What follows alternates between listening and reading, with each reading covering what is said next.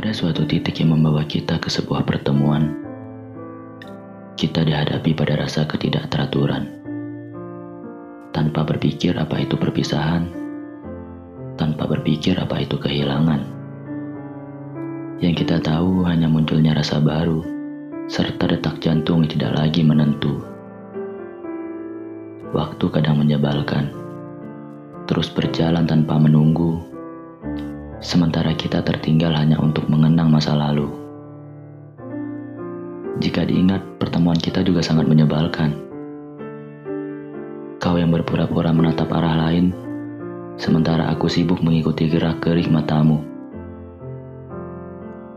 Hari itu aku tidak mengerti bagaimana bisa ketidaksengajaan membawa kita dalam cerita yang begitu banyak romansa.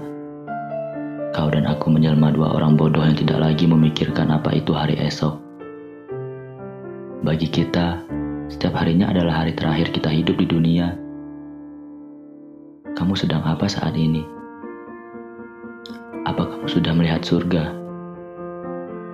Aku selalu memanjatkan doa pada malam-malam yang sepi, pada waktu-waktu yang biasanya kita pakai untuk bersenda gurau, atau pesan-pesan terakhir kita sebelum mengucapkan selamat malam.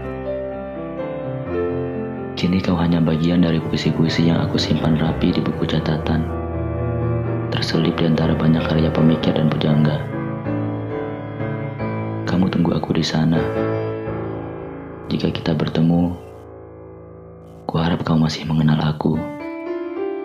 Seperti saat kali pertama kita bertemu.